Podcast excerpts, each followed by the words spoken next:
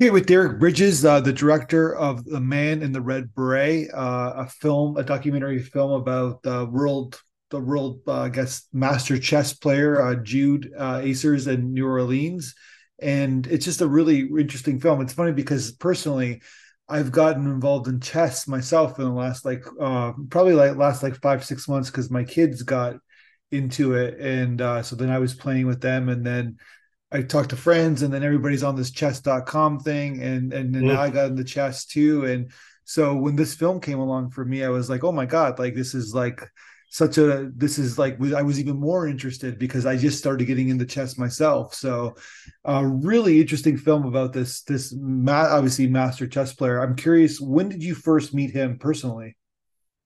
Yeah I met Jude back in uh it was around 2000 um I was working at the library at Loyola University, um, and around that time, and, and would come in at night. This is back the the library was open to the public, but it was only like maybe a half dozen computers back then available for people to jump on, and he would come in late at night and uh, with his red beret and everything, and he would get on a those computers back there, and he'd jump from like computer to computer. I always wondered what he was doing. I, and I check afterwards, and he'd have like different games going on around the world, and uh, just writing thing. He's a pretty prolific writer too. Um, so, but around that time, the Oxford American magazine out of Oxford, Mississippi, arts kind of an arts magazine, uh, they did a, a, really really great uh, profile of Jude by uh, the writer Matt Teague, and um, and it got it got into a lot of Jude's backstory about his you know difficult childhood and his uh, interesting life that I couldn't get too deeply in in the documentary in terms of his time in San Francisco, but the article covered that and, and so forth.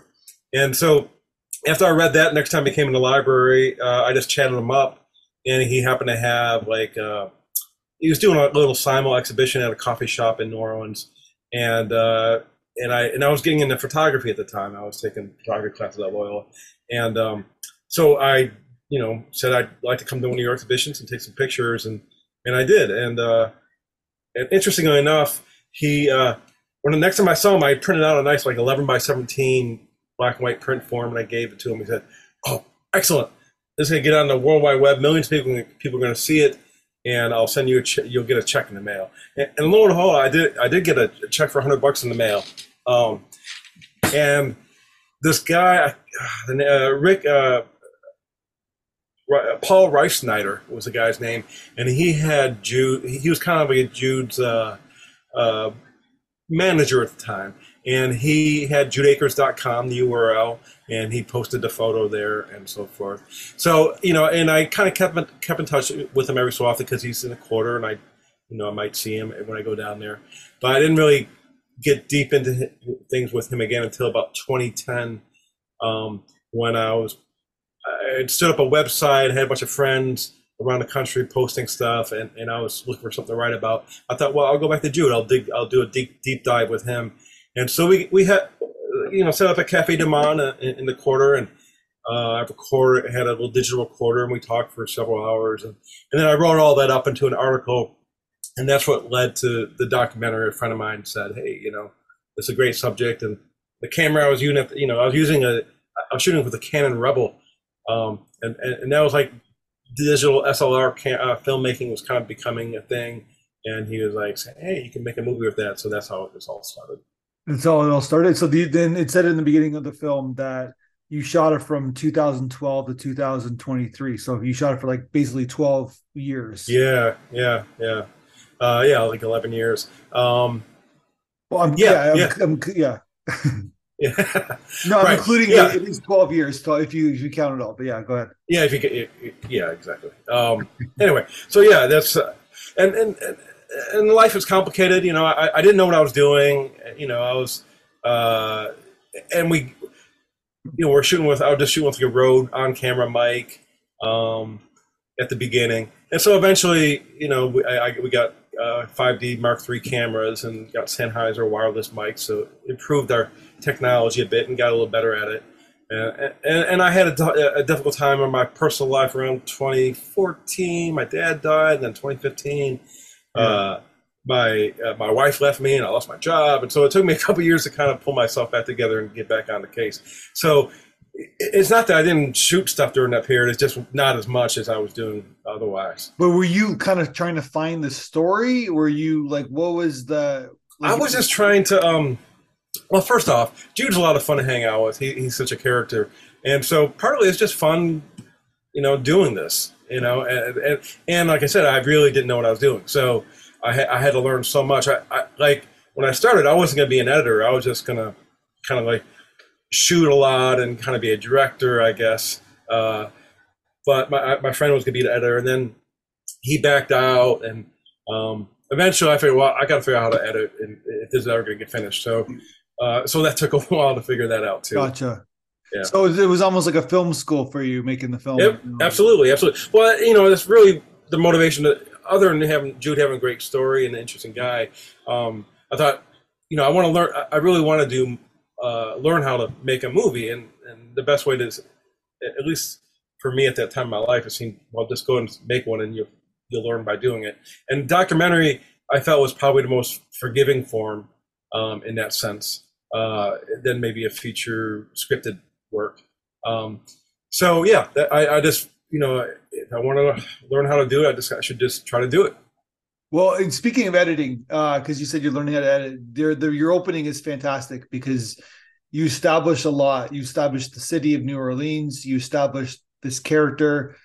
You established like the, what the community feels about them, but you get a feel of like of of even like the way you kind of like shot him, like even setting up the table in the morning, like he's like he, this is who he is, right? And uh, and and and then he, but the biggest thing is that he's he's a teacher.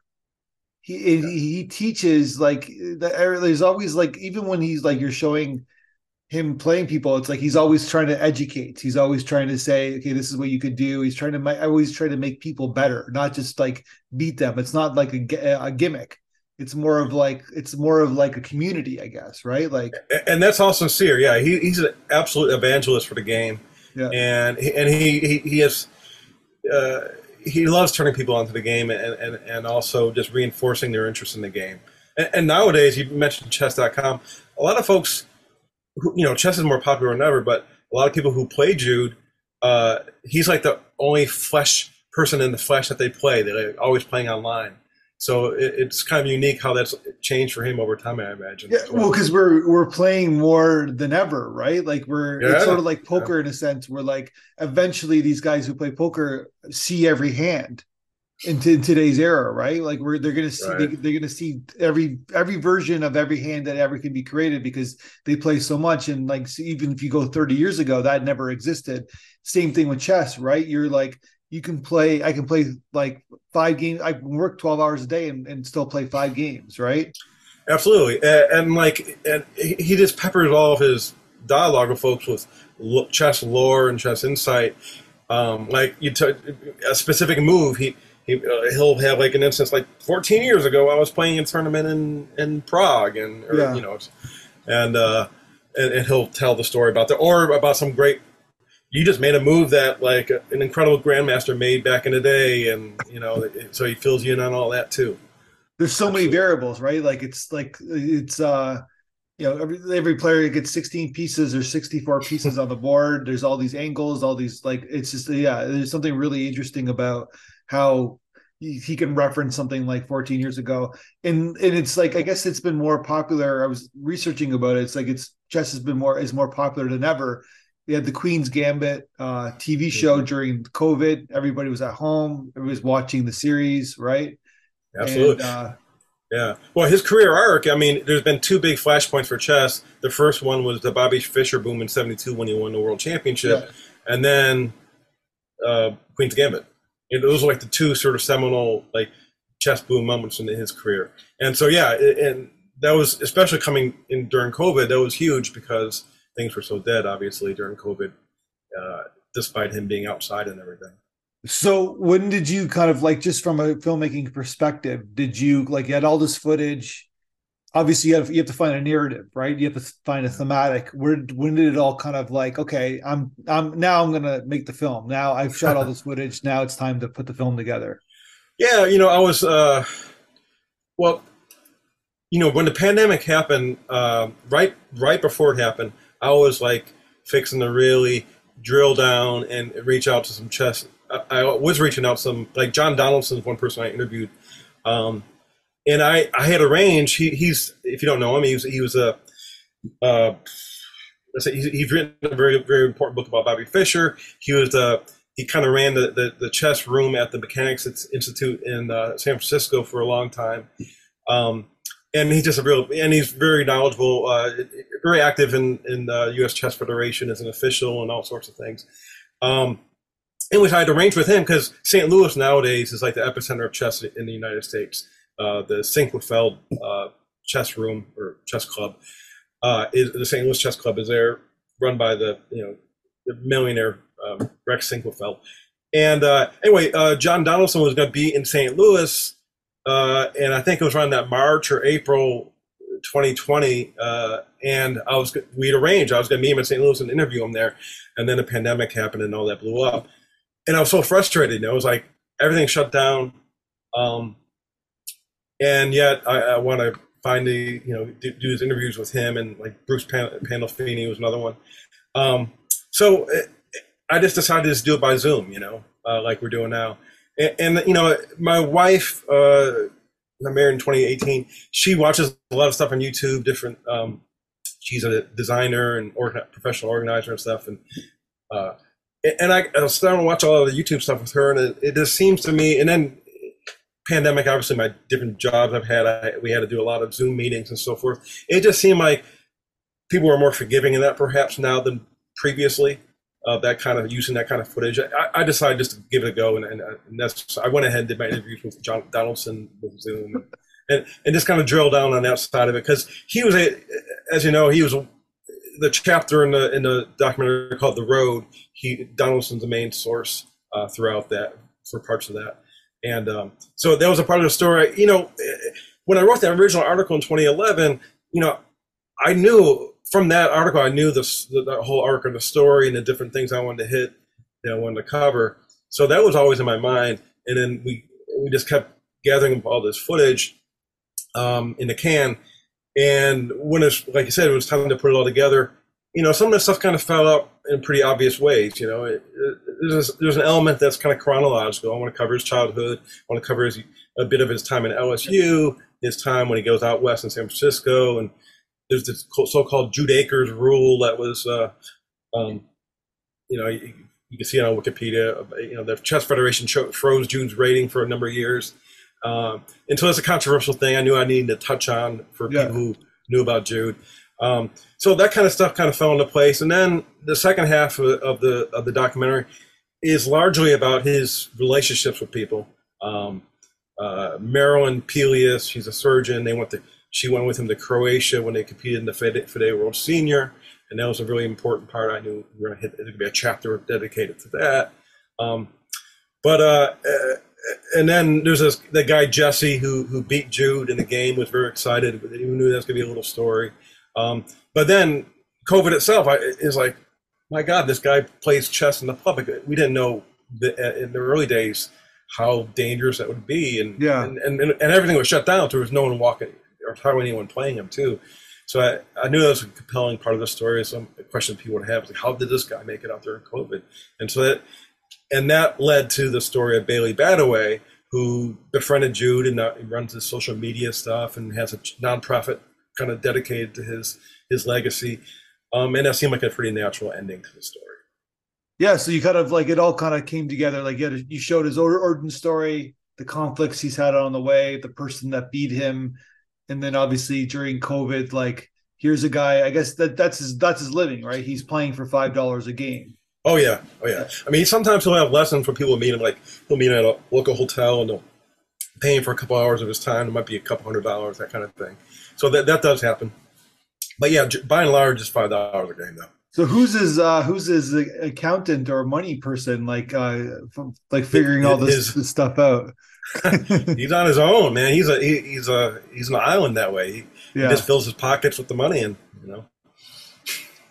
and then so when so when the IRS he just says, uh, well, yeah, he, Yeah, I guess he. I'm not sure who who actually does his taxes, but I know he. Maybe I, maybe I shouldn't be saying anything. Yeah, right. All right.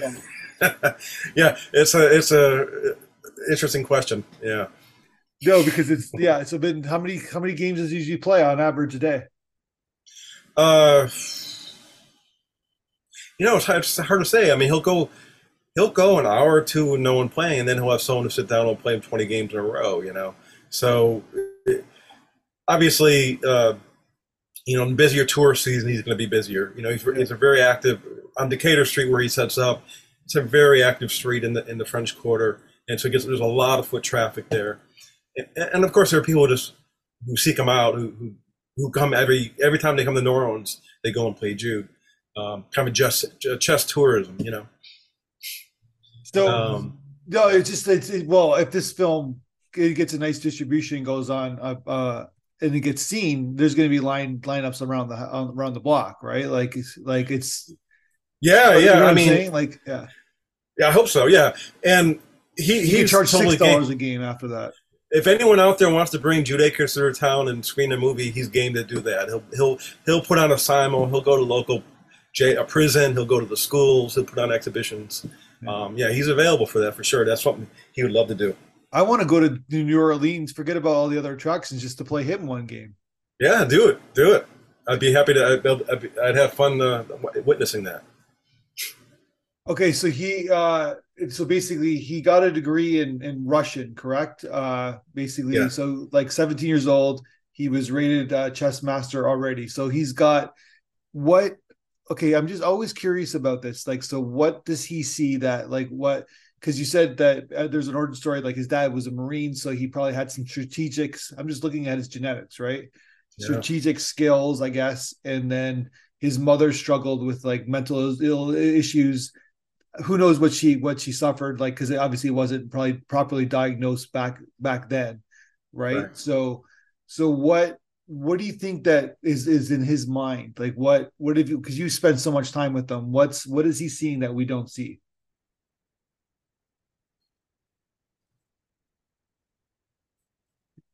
Um yeah i mean he has incredible uh capa- memory capacity i mean and, and keep in mind also drew is a very straight arrow you know he's never drank never done any drugs anything like that so he, he's coming at you very clean that way and uh yeah and he's, he's very intense. You know, he's like year, a right? very. He's got so much energy, and yeah, yeah, and he's going strong. I mean, I, I, you know, I can, I'll still have difficulty keeping up with him walking around the corner. He walks very fast. He's never driven. He doesn't have, never had a driver's license. Doesn't drive. He walks everywhere. Um, so he's very healthy, especially for a guy his age. He's he he um, yeah, he's great. He got incredible stamina. Um, and and in his his obsession with the game is just unrelenting. It's like from the time as a kid when he got into the game till now, I don't think it's really changed a lot. He's other than just he just has the, the volume of, of, material he keeps up in his head. It keep, continues to grow. He keeps adding to it, um, and, and he, he's he's such a, a, student of the game. He loves to watch like all the great tournaments and you know Carlsen's latest victory and and so forth. So he, he's constantly learning, you know, keeping up on what's the latest. Um, his father was a really uh, bright guy, um, a, a, troubled guy, um, but you know, their family. I think his okay. So I kind of like imply, or, you know, it's stated in the documentary, but not maybe maybe not explicitly. But his father was estranged from his parents. Okay. Um, and so he like when his when his father died, uh, Jude's sister uh, Judy uh, found all these letters that their grandparents had written to Jude and Judy that their father had never given them. So they, you know, they thought they didn't care. So like that was kept from them. Um, and then Jude became estranged from his father. Like when he left as left the family at like 16 years, a 16 year old when he was a, a ward of the state of Louisiana for uh, a year or two he never engaged his father again. I never saw him again. So like that pattern in the family repeated. Yeah. Um, so, you know, in terms of his intellectual capacity, I think yeah, his father went to Notre Dame. He played. He was actually on uh, on the football team at Notre Dame. Knute Rockne was his coach. Oh, really? Um, That's that's amazing. So uh, yeah, yeah, yeah. Couldn't find a way to wedge that in there, but yeah, that that's the thing. No, um, no, because there's but so yeah, but he was something to have, right? So yeah. Right, right. No, because you're, um, you're but yeah, you're you know, streamlining your your thematic, you're streamlining your narrative. If that has nothing to do with what you're streamlining, then you can't add it. to Yeah, it. exactly. That doesn't move the story forward. It doesn't move yeah. the story forward necessarily, but it, it's it is an interesting detail. Um, so yeah, he, he uh, obviously his father's a really bright guy, but he was an alcoholic, and so Jude. That's part of the reason why he's a teetotaler. You know, it's like he didn't want to repeat those kind of mistakes that his father did. Um, so I think there was I think there were a lot alike. Is is the short answer. So you you uh, described the in the blog interview. I said describe the asked, we asked you uh, describe the the uh, film in two words, and you said moxie and heart. Yeah, yeah, yeah. I mean, uh, it, it, this is like primarily the documentary was made by myself and Caitlin Hanrahan, uh, who's a part, partner with me in a lot of this. She she shot a lot of stuff. She was right there with me a lot. She went to Croatia with me. Um, so just a two person team. Neither of us knew what we were doing. We're getting into it. Um, so you just have the, the stick to itness of it all. Uh, required a lot of moxie to, to kind of see our way through.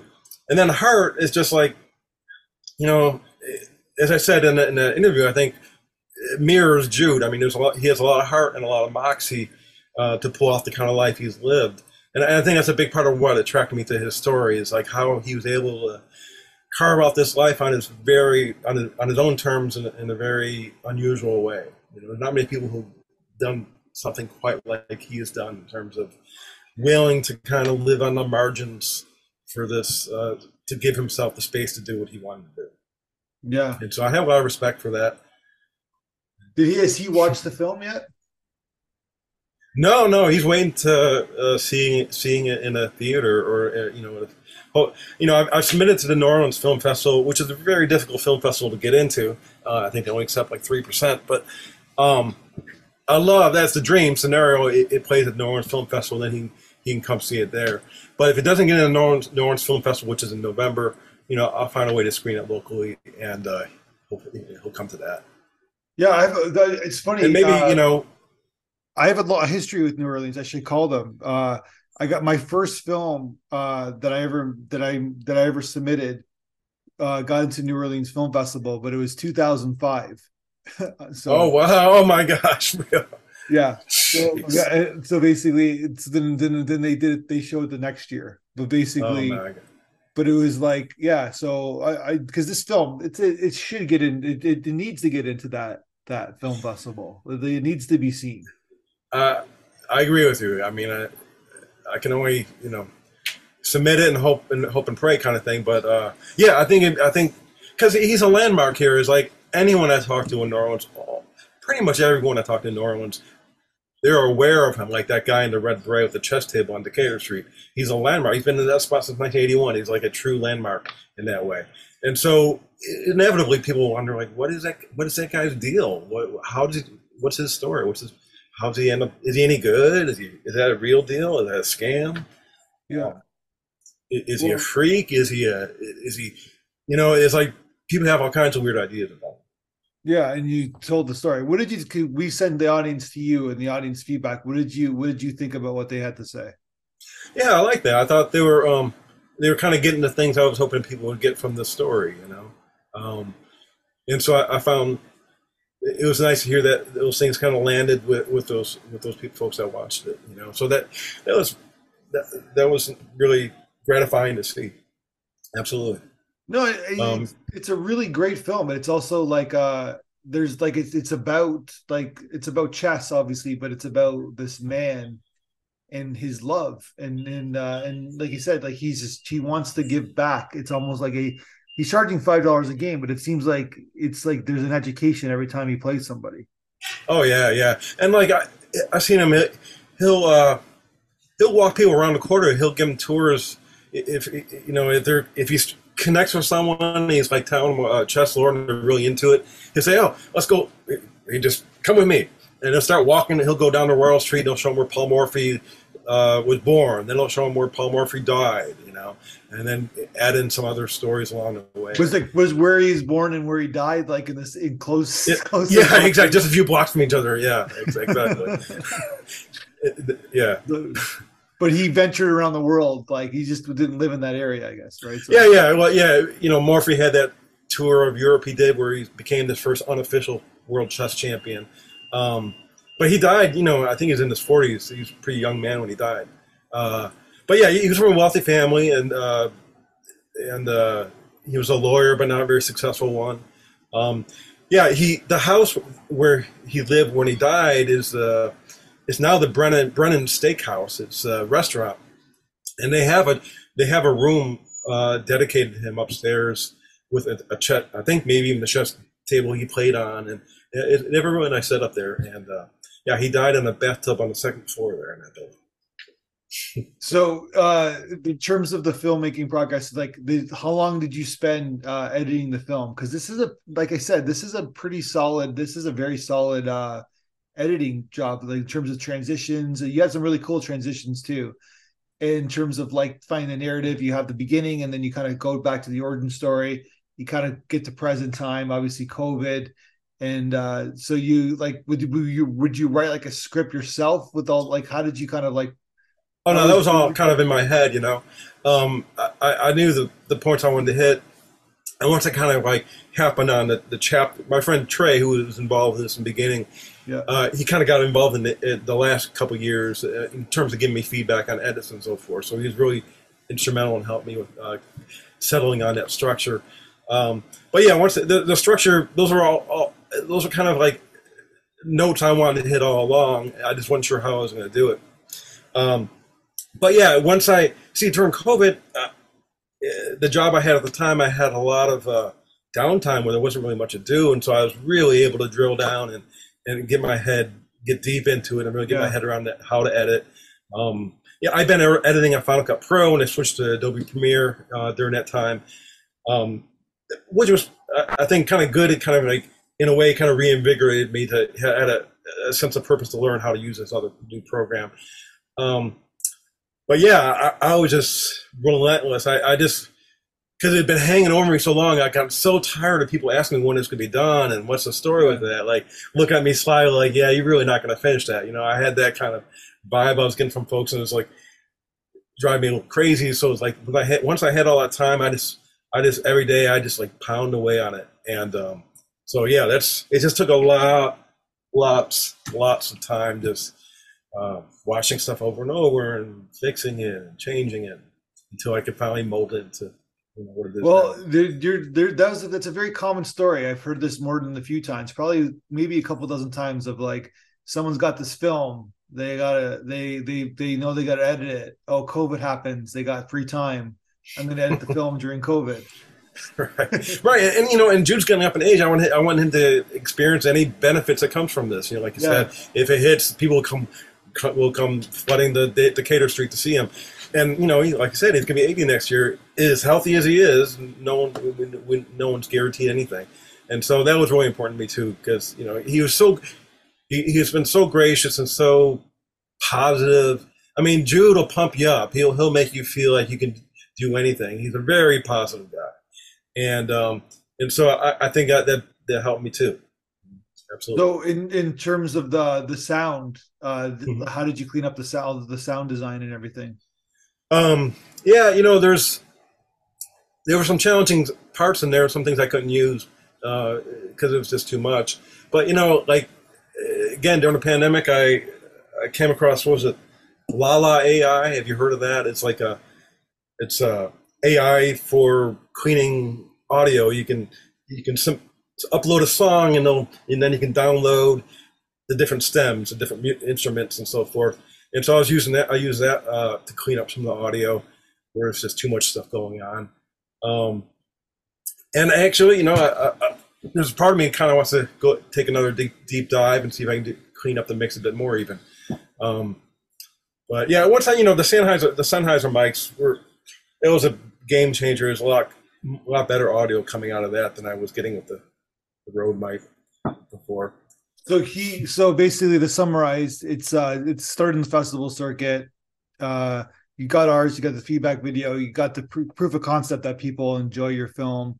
You're hopefully you're, he uh, it's going to come. I guess uh, you you wanted to kind of play at a, a big festival in in the the Louisiana area. Mm-hmm. So then he can see the film himself kind of for the first time. Because I'll be amazed to see what he thinks about the film, right? and uh, yeah. and he he put a lot of trust in you, right? Because usually, oh, yeah. like usually a documentary subject, you you basically show them the film, and then so they can. There's everything's good. Everybody's kosher. Everybody's like, you know what I mean? And then so there's well, no dissent, right? In case he's like, "Why did you show that about my dad?" or whatever. Well, Jude's right? a so, unique character in that way. I mean, he's yeah. a very, uh, very uh, ex- extreme proponent of civil liberties and and free speech, and he's like, "You're an artist. You do what you want. It's that's that's your prerogative. I trust. You know, whatever you do is great." It's like. Uh, it would be wrong for me to tell you to do otherwise. It's kind of where he's coming from. So yeah, it's it's pretty remarkable that way, pretty unusual. And then yeah, so then I guess then the then I guess after that, after it gets its festival, because it's a good film. I see a lot of documentary films, and uh and you. so you get some distribution, and then and then he becomes a little bit more known, and then he can he can like I said he can raise. I jokingly said he can raise his his price from five dollars to six dollars game, and right. uh there'll be lineups around the on the. I'm surprised it's not lineups around the block now, like because it's so such an interesting kind of experience, right? Well, he, he does draw a crowd. Sometimes yeah. there'll be pretty there'll be a especially an intense game going on. People will stop and kind of you get a good crowd of people around him and stuff for sure. Well, for him, his ambitions are he wants to become a grandmaster. He, he, that's something that's eluded him, and so when he competes in these FIDE World Senior Chess tournaments, he he hasn't done it since 2013. He did like seven years in a row leading up to 2013, but there's I, I believe he's planning on going this year uh, and uh, this I think it's in Italy. Um, um, but the, the idea is uh, they have it's different from when it was in 2013. Now the World Senior they have two categories of age, like 16 to 60 to 70, or there's some demarcation where he being in the older group, so he'd be playing against very good chess players, but who are like 75 and older or 70 and older. I forget what the breakdown is, and if he if he wins the tournament, that he would get a grand the grandmaster title. He wouldn't just be a senior master; he'd be yeah. a grandmaster. Um, and that would be huge to him. I think that would be uh, so. I think that's what he's focused on. I mean, yeah, he wants to make money and do well on the street and all that, but like as a player, that's what that's his end game is become end game. That's his uh, end game is becoming a grandmaster. And so, yeah, hopefully he'll he'll have that to add to his story. You know, I smell a sequel. Yeah, yeah, right. Eighty-year-old uh, grandmaster, right? Yeah, and the thing is, he's playing those other these old guy. You know, in Europe, like when we went there in 2013, and so many of those European players, especially, especially Eastern Bloc, they all smoke cigarettes, and you know they're aging a little faster than Jude in a lot of ways. And he's he's out there walking around, booking around, so he's I think he can grind some of those old old dudes down now. He's like he, he, he, hasn't lost a step, and they're lost a few steps, you know. So I I would not bet against them. So what we learned here is that don't drink, don't smoke, basically, and then one, one keep walking, and then basically you'll be in good health. Yeah, that's what he would tell you. He said, "Yeah, walk everywhere." That's one thing he had in common with Fischer. Fischer was a big uh, Bobby Fischer was a big walker as well. Yeah. All right, man. And uh, congratulations on the film so far. And I, this is just the beginning, and it's always, it's good. It's interesting that I'm I'm interviewing right now, where before kind of it jumps off. So I, I, have a, I have a feeling it will, and I wish you the best of luck with the film and and best of luck with uh with with everything. So with with that's awesome, man. Hopefully, he becomes grandmaster. Thank you so much, and, and, go ahead and give them a shout out at the New Orleans Film Festival. I think I will because I I, I can tell them I was the one of the the 2005 guy, and it was just an experimental film that I did on on a on a fun little thing, and uh, and yeah, and I was very uh, and I wanted to go, and it was just one of those things where like, of course, yeah. So we, you, you, did, you, you, say the name, but basically something happened, and then yeah. So you were yeah right. You weren't able to go the following year though. Uh, well, I was I was starting this. That's that's oh. yeah. I was like yeah, yeah. Up, so basically I was kind of in the weeds. So uh, well, like, let's talk again. Like, and uh, and uh, when you when basically either you make your next documentary or when uh, when yeah. Jude becomes grandmaster. Absolutely. Thank you so much, man. Nice talking to you. One, two, three, four, five, six, seven, eight. Schlemiel, Incorporated. We're gonna do it. Give us any chance, we'll take.